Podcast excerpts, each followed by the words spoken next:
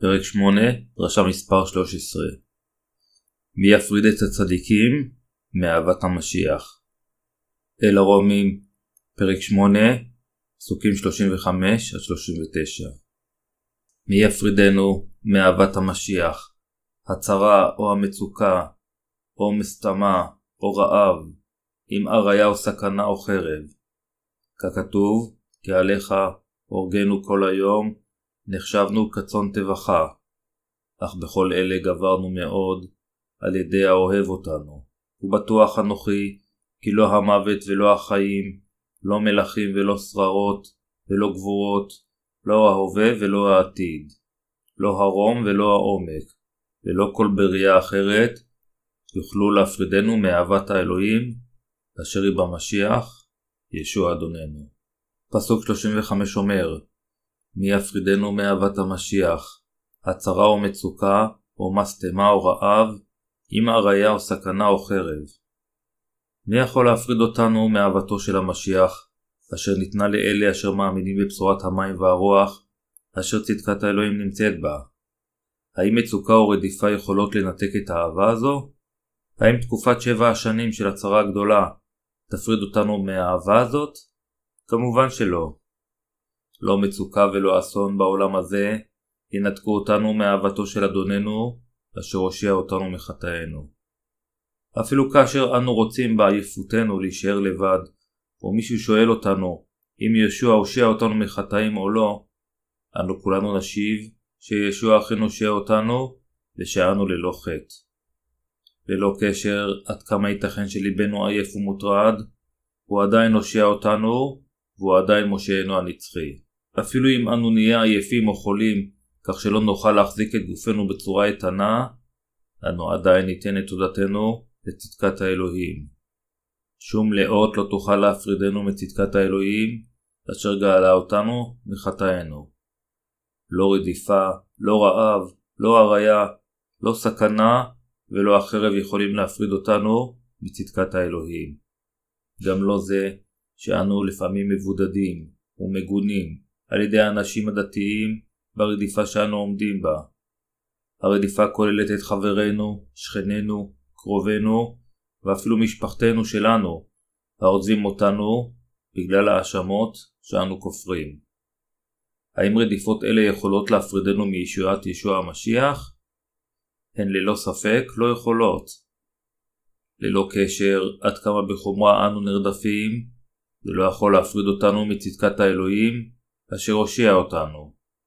מכיוון שצדקת האלוהים עשתה אותנו חפי חטא, ומכיוון שזוהי אמת בלתי משתנה, אף אחד ושום דבר אינו יכול להפריד אותנו מאהבת האלוהים. רעב, בין אם הוא פיזי או רוחני, אינו יכול להפריד בינינו. מכיוון שאנו מאמינים בבשורת המים והרוח, מה שתמיד נשאר בליבנו היא צדקת האלוהים, כלומר, האמונה באדוננו, אשר עשה אותנו חפי חטא, עם בשורת המים והרוח. אמונה היא האמונה והברכה בצדקת האלוהים. מכיוון שישוע גרם לכל חטאי להיעלם, אין בי חטא. אלוהים עשה אותי צדיק וחף מחטא, וכיסה אותי לחלוטין בצדקתו. זוהי הסיבה מדוע אמונתנו בצדקת האלוהים לא תיעלם, ואין זה משנה עד כמה חמור יהיה הרעב. צדקת האלוהים על ידי בשורת המים והרוח. עד שהאדם אינו מאמין בבשורת המים והרוח, יש עדיין חטא בליבו. אך אדם המאמין בצדקת האלוהים, אין בו חטא. זוהי הסיבה מדוע אדוננו אמר שאנו יכולים להכיר את העץ לפי פירותיו. אלה אשר אינם מאמינים בצדקת האלוהים, מוותרים על אמונתם בישוע, כאשר הם עומדים בפני קושי הכי קטן, רעב, רדיפה או מצוקה. ישנם אנשים שחושבים, למרות שישוע נצלב על הצלב בגלל חטאיי, רק החטא הקדמון הוסר, ואני חייב באופן יומיומי לבקש מחילה על חטאיי האחרים, אשר אני עושה יום יום. אלה אשר יש להם אמונה כזו, למעשה חוטאים נגד אלוהים, על שאינם מאמינים שישוע לקח את כל חטאיהם, ובתהליך זה הם מרשיעים ומשחיתים את עצמם. הם האנשים אשר מתכחשים לישוע, ואשר אינם מאמינים בצדקת האלוהים. אך אלה המאמינים בבשורת המים והרוח, הם אלה המאמינים בצדקת האלוהים, בלי קשר לנסיבות אשר הם עומדים בהם. הם יאחזו בחוזקה באמונתם ויגידו אלוהים ללא ספק הושע אותי מכל חטאי העולם, אני חף מחטא. אפילו אם נעמוד בפני מוות ביום הרעב הרוחני האחרון שלנו, אנו לעולם לא נתכחש שאלוהים עשה אותנו חפי חטא ושאנו הפכנו לאנשיו. צדקת האלוהים אשר לקחה את כל חטאינו, תישאר עדיין בליבנו כאמונתנו. בשורת המים והרוח היא כה רבת עוצמה ונפלאה. לא משנה מול איזה סוג של צרות נעמוד בחיינו, כיוון שצדקת האלוהים היא במשיח, אנו לעולם לא נופרד מאהבתו של אלוהים. מה המשמעות של אריה בקטע של העיל? הכוונה של אריה היא עיבוד כל נכסינו. עד תקופת ימי הביניים, כאשר הייתה צרה בכפר או בקהילה במדינות אירופה, האנשים היו עסוקים בצד מכשפות, כשהם מאשימים שעיר לעזאזל בכל הצורות. האנשים היו לוקחים מהם הכל, והיו מאשימים אותם שהם כופרים. זוהי הסיבה מדוע פאולוס השתמש כאן במילה אריה.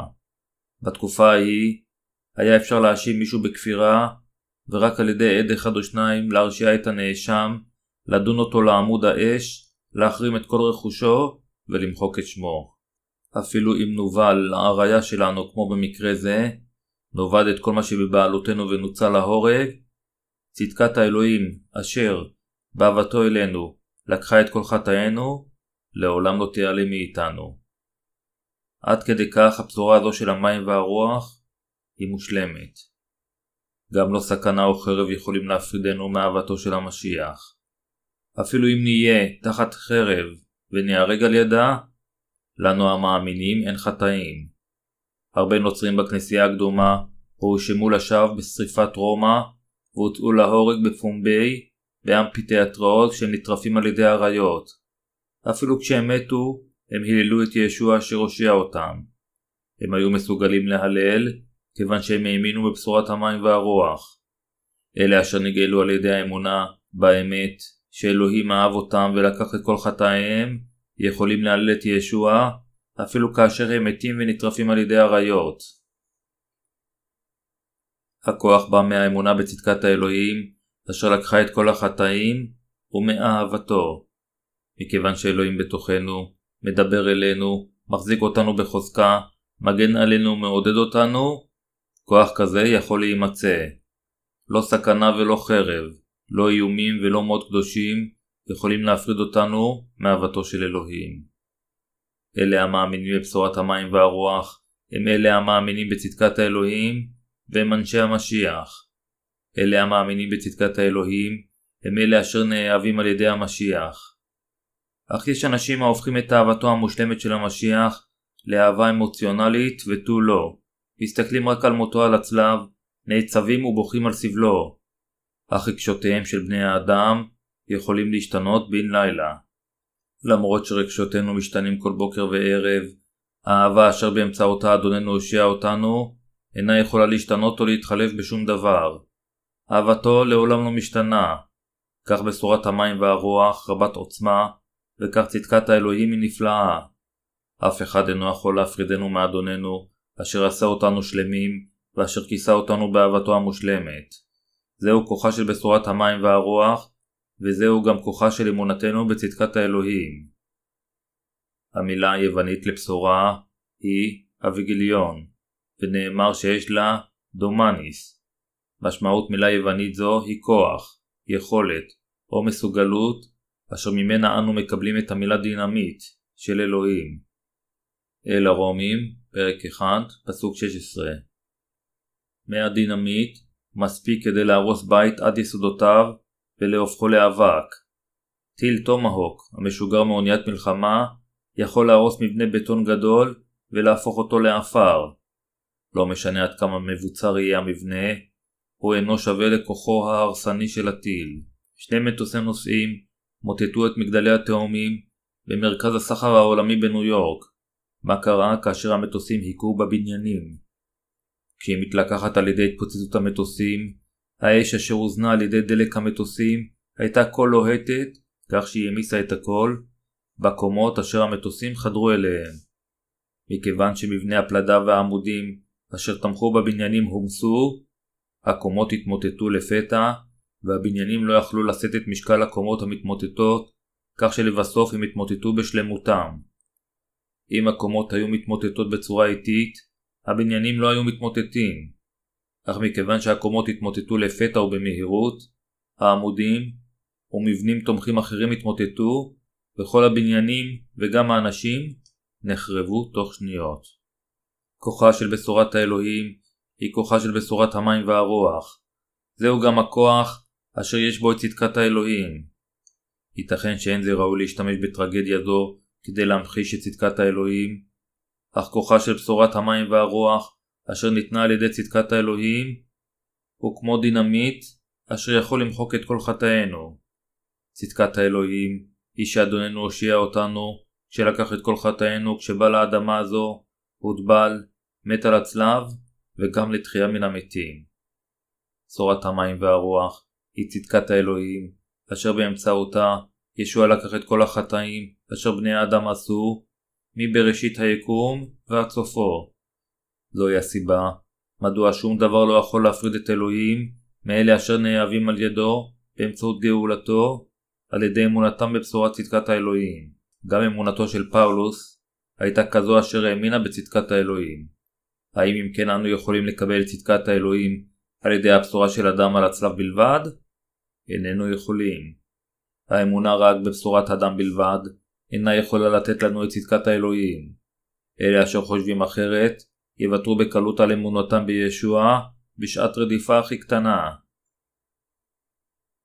למשל, כאשר נכסיהם הגשמיים יילקחו, או כאשר הם יעמדו בפני קשיים בעבודה בגלל המוצא הדתי שלהם, הם יכנעו בקלות ויתנכרו לאמונתם. זוהי תוצאה בלתי נמנעת, והיא נכונה לגבי הרבה נוצרים. אלה אשר, עקב אי אמונתם שלהם בבשורת המים והרוח, אין להם את רוח הקודש בליבם ולא נגאלו מכל חטאיהם, יכנעו לאיום הכי קטן. הסיבה שהנצרות של היום היא כה חלשה בעולם הזה, היא בגלל אמונה זו, המוגבלת רק לדם על הצלב. סוג כזה של אמונה, היא אמונה אשר לא מקבלת את צדקת האלוהים באמצעות בשורת המים והרוח. מאמין צדיק, אשר נגאל מכל חטאיו על ידי שקיבל את צדקת האלוהים, יכול לפעול למען הרבה נשמות. מכיוון שהוא מאמין בבשורת המים והרוח, ויש לו את רוח הקודש, ומכיוון שאלוהים נמצא בו עם דברו, אדם זה יכול לעשות הרבה עבודות רוחניות, ולהחזיר הרבה נשמות אבודות חזרה לאלוהים. זוהי האמונה בצדקת האלוהים, האמונה בבשורת המים והרוח. בשורת המים והרוח ניתנה על ידי אלוהים, לא על ידי מעשינו, ולפיכך, באמצעות אלוהים, אנו גם יכולים לעשות את עבודתנו. פסוק 36 אומר, ככתוב, כי עליך הורגנו כל היום, נחשבנו כצאן טבחה. מתוך אלה המאמינים בבשורת המים והרוח, ישנם כאלה, לאמיתו של דבר, אשר קיבלו יחס כזה כאשר חיו על הארץ. למעשה, המאמינים בבשורת המים והרוח, לעיתים קרובות צנועים על ידי אחרים, במיוחד על ידי אלה אשר יש להם אמונה מוטעית ואשר מתיימרים להיות נוצרים בעצמם. הנוצרים הנולדים מחדש הם, במילים אחרות, שנואים יותר על ידי נוצרים כביכול, יותר מאשר על ידי בודהיסטים. הקטע, כי עליך הורגנו, כל היום נחשבנו כצאן טבחה, הוא דבר האלוהים המדבר למאמינים בבשורת המים והרוח. אפילו אדוננו, כשהוא ממלא את רצון האב עם טבילתו ומותו על הצלב, היה כצאן טבחה. ישוע הושיע אותנו על ידי שבא וחי חיים שכאלה על האדמה.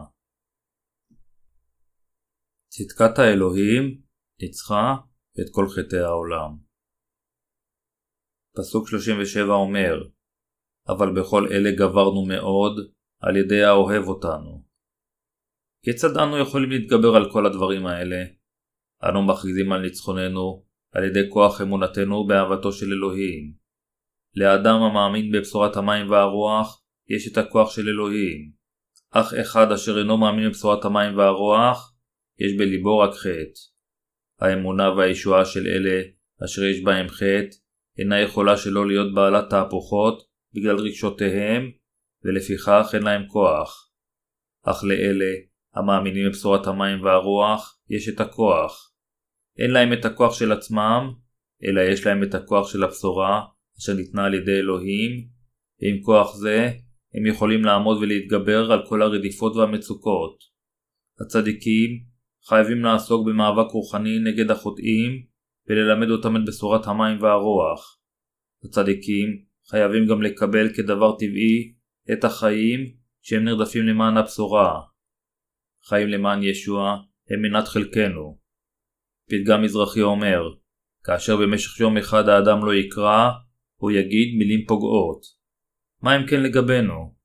גם אנו נוטים להיחפז לשחיתות. אם אנו מאפשרים ליום לעבור, מבלי לחיות למען אלוהים ובשורתו.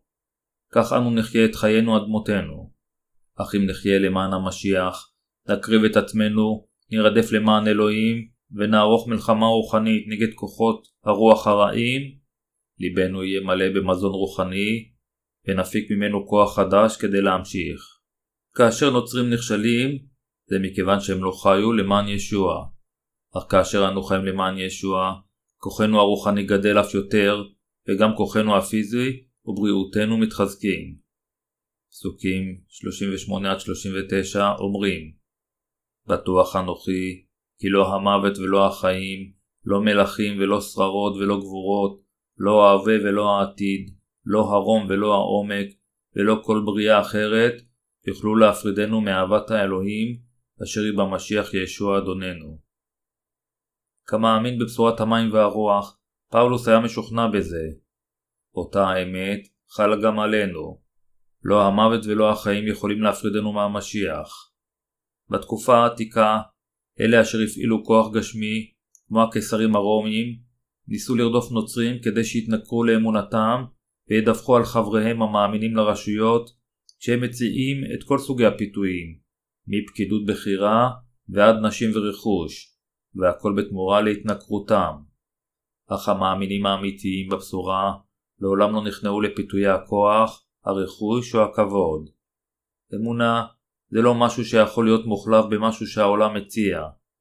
אם מישהו היה מראה לנו צ'ק פתוח ואומר לנו, אני אתן לך את הצ'ק הזה אם תפסיק להפיץ את הבשורה, אנו נוכל לענות לו בגלל תקוותנו לעתיד ואמונתנו החזקה באלוהים, אתה צריך את זה לעצמך, אז תשתמש בו.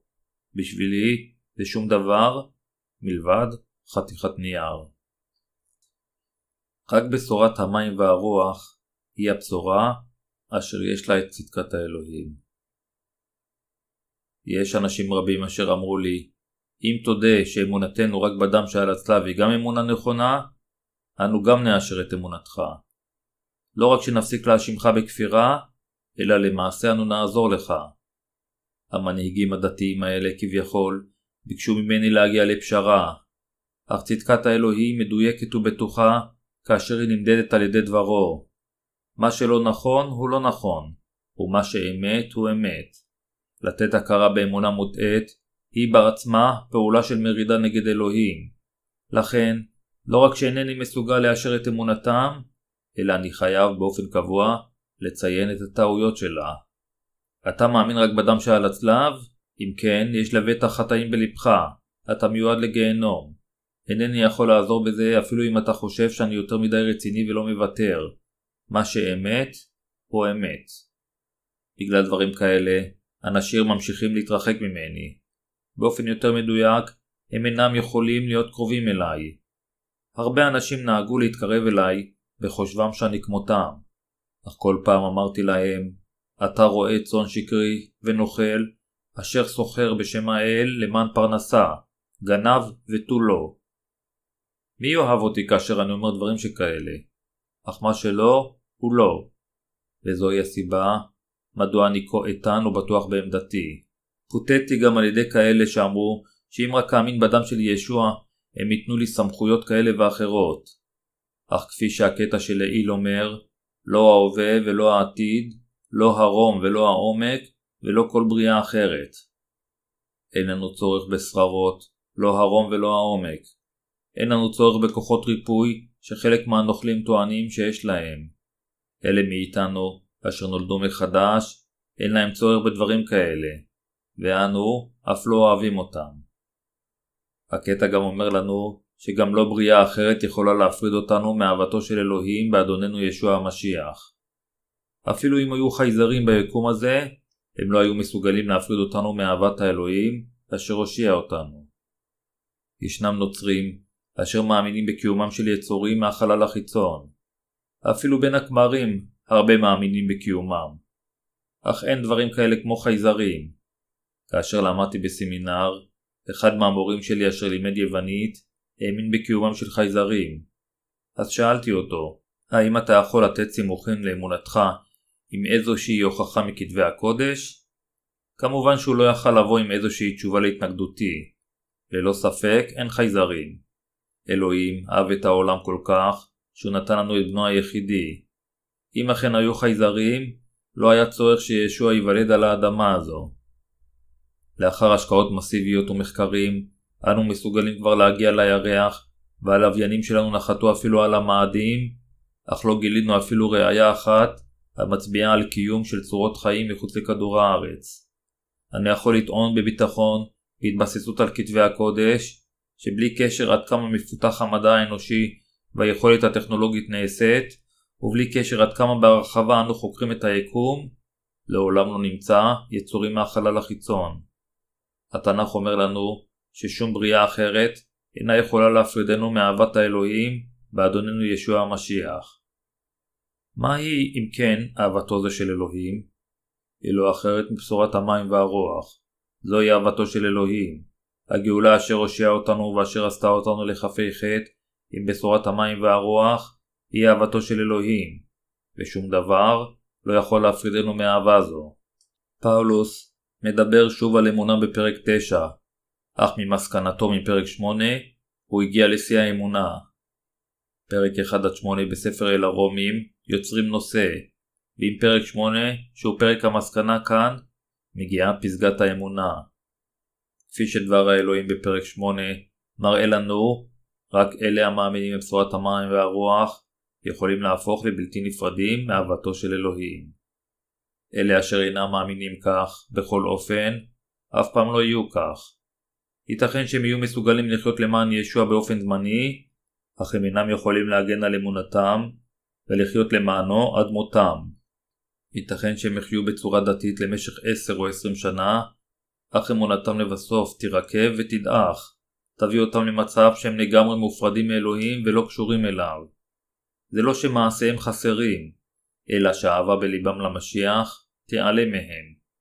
מכיוון שאין להם את רוח הקודש בקרבם, אין להם גם את אהבתו של ישוע בליבם. יש, בקיצור, חטא בליבם במקום זאת.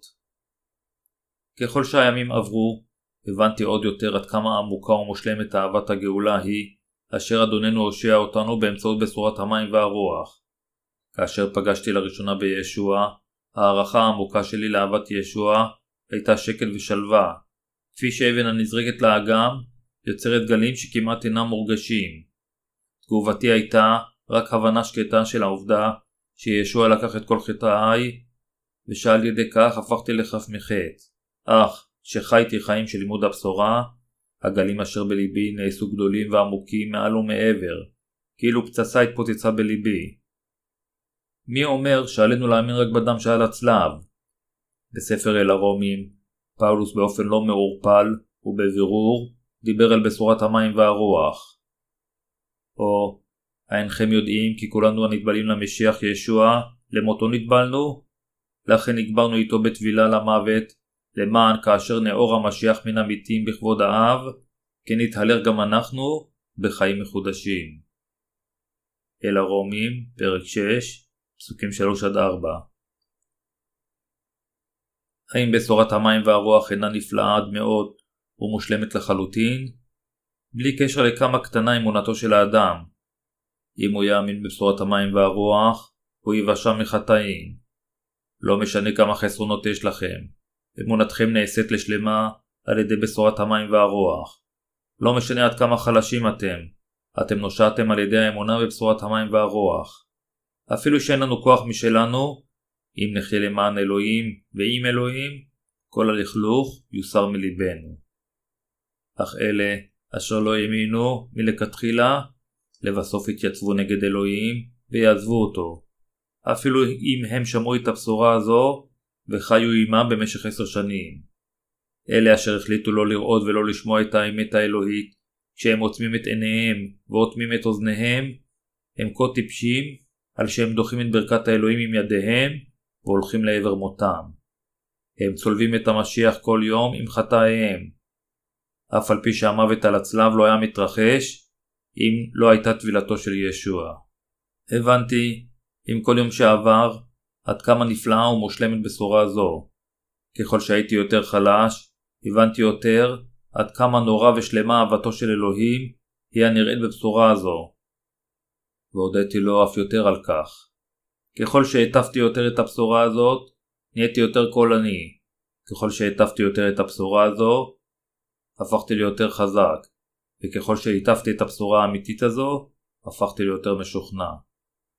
אפילו אם נולדתם מחדש, אם אינכם מאזינים לדבר האלוהים, ואינכם משרתיו, עשבים יצמחו בלבכם, ובגלל עשבים אלה, לבכם יהפוך לשומם. כאשר זה קורה, שירו את שירי ההלל שלכם שוב, וחשבו על אדוני. על ידי שירי ההלל לאלוהים, לבכם יתנקה, ותהיו מסוגלים לגדל שוב את הרוח.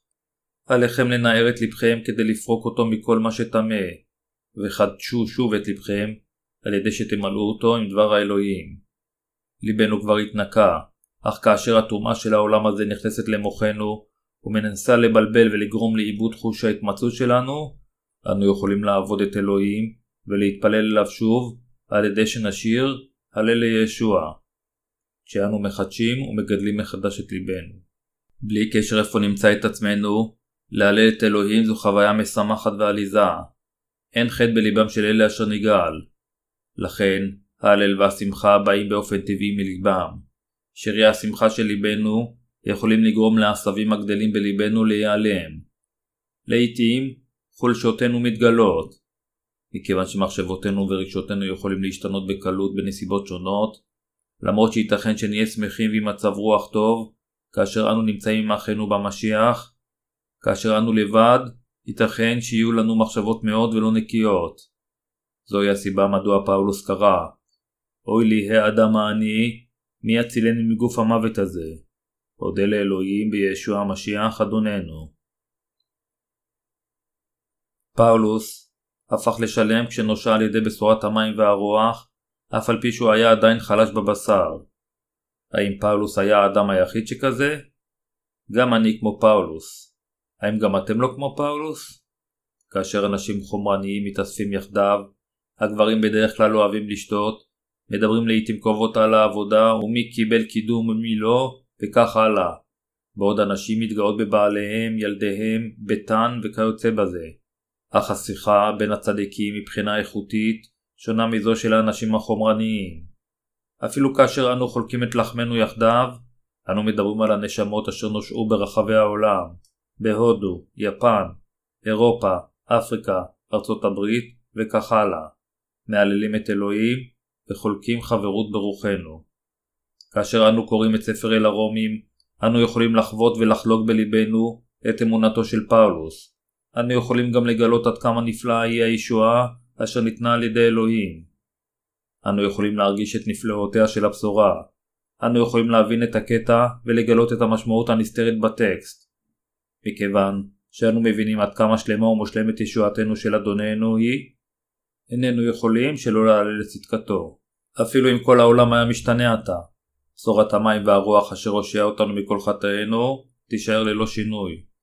מכיוון שאהבתו של המשיח הושיע אותנו, ומכיוון שהאהבה הזו לעולם לא עזבה אותנו ועדיין נשארת בנו, כל מה שעלינו לעשות זה להרחיק את ליבנו מהעולם הגשמי ולהתמקד שוב באלוהים. אנו חלשים, ובגלל חולשות אלה, אנו לפעמים נכשלים לדרכי העולם, אך כל פעם שזה קורה, אנו רק צריכים להפנות את ראשנו כלפי אלוהים ולהאמין באמת שאדוננו הושיע אותנו. בשרנו לא השתנה וחי עדיין תחת תורת החטא. לפיכך, אנו חייבים ברציפות לדחות את בשרנו ולחיות את חיינו על ידי מחשבותינו הרוחניות. על מנת לעצור את גידול העשבים בליבנו, אנו חייבים תמיד לחזור לאלוהים ולהלל לצדקתו. האם אתם מבינים עתה עד כמה רבת עוצמה היא הבשורה של המים והרוח? מכיוון שכל ספר אל הרומים מבוסס על בשורת המים והרוח, איננו יכולים לפתוח את דבר האלוהים מבלי להאמין קודם בבשורה זו. אני מודה לישוע על שאפשר לי לפתוח ולראות את הסוד הכתוב הזה. אף אחד אינו יכול להפרידנו מצדקת האלוהים, אשר היא אהבתו של המשיח. אם ברצונכם להאמין בצדקת האלוהים, האמינו בתפילת ישוע בידי יוחנן ובדמו על הצלב, כגאולתכם וכישועתכם. גם אתם, אז, תקבלו את צדקת האלוהים. יהי רצון שברכת צדקת האלוהים תהיה עמכם.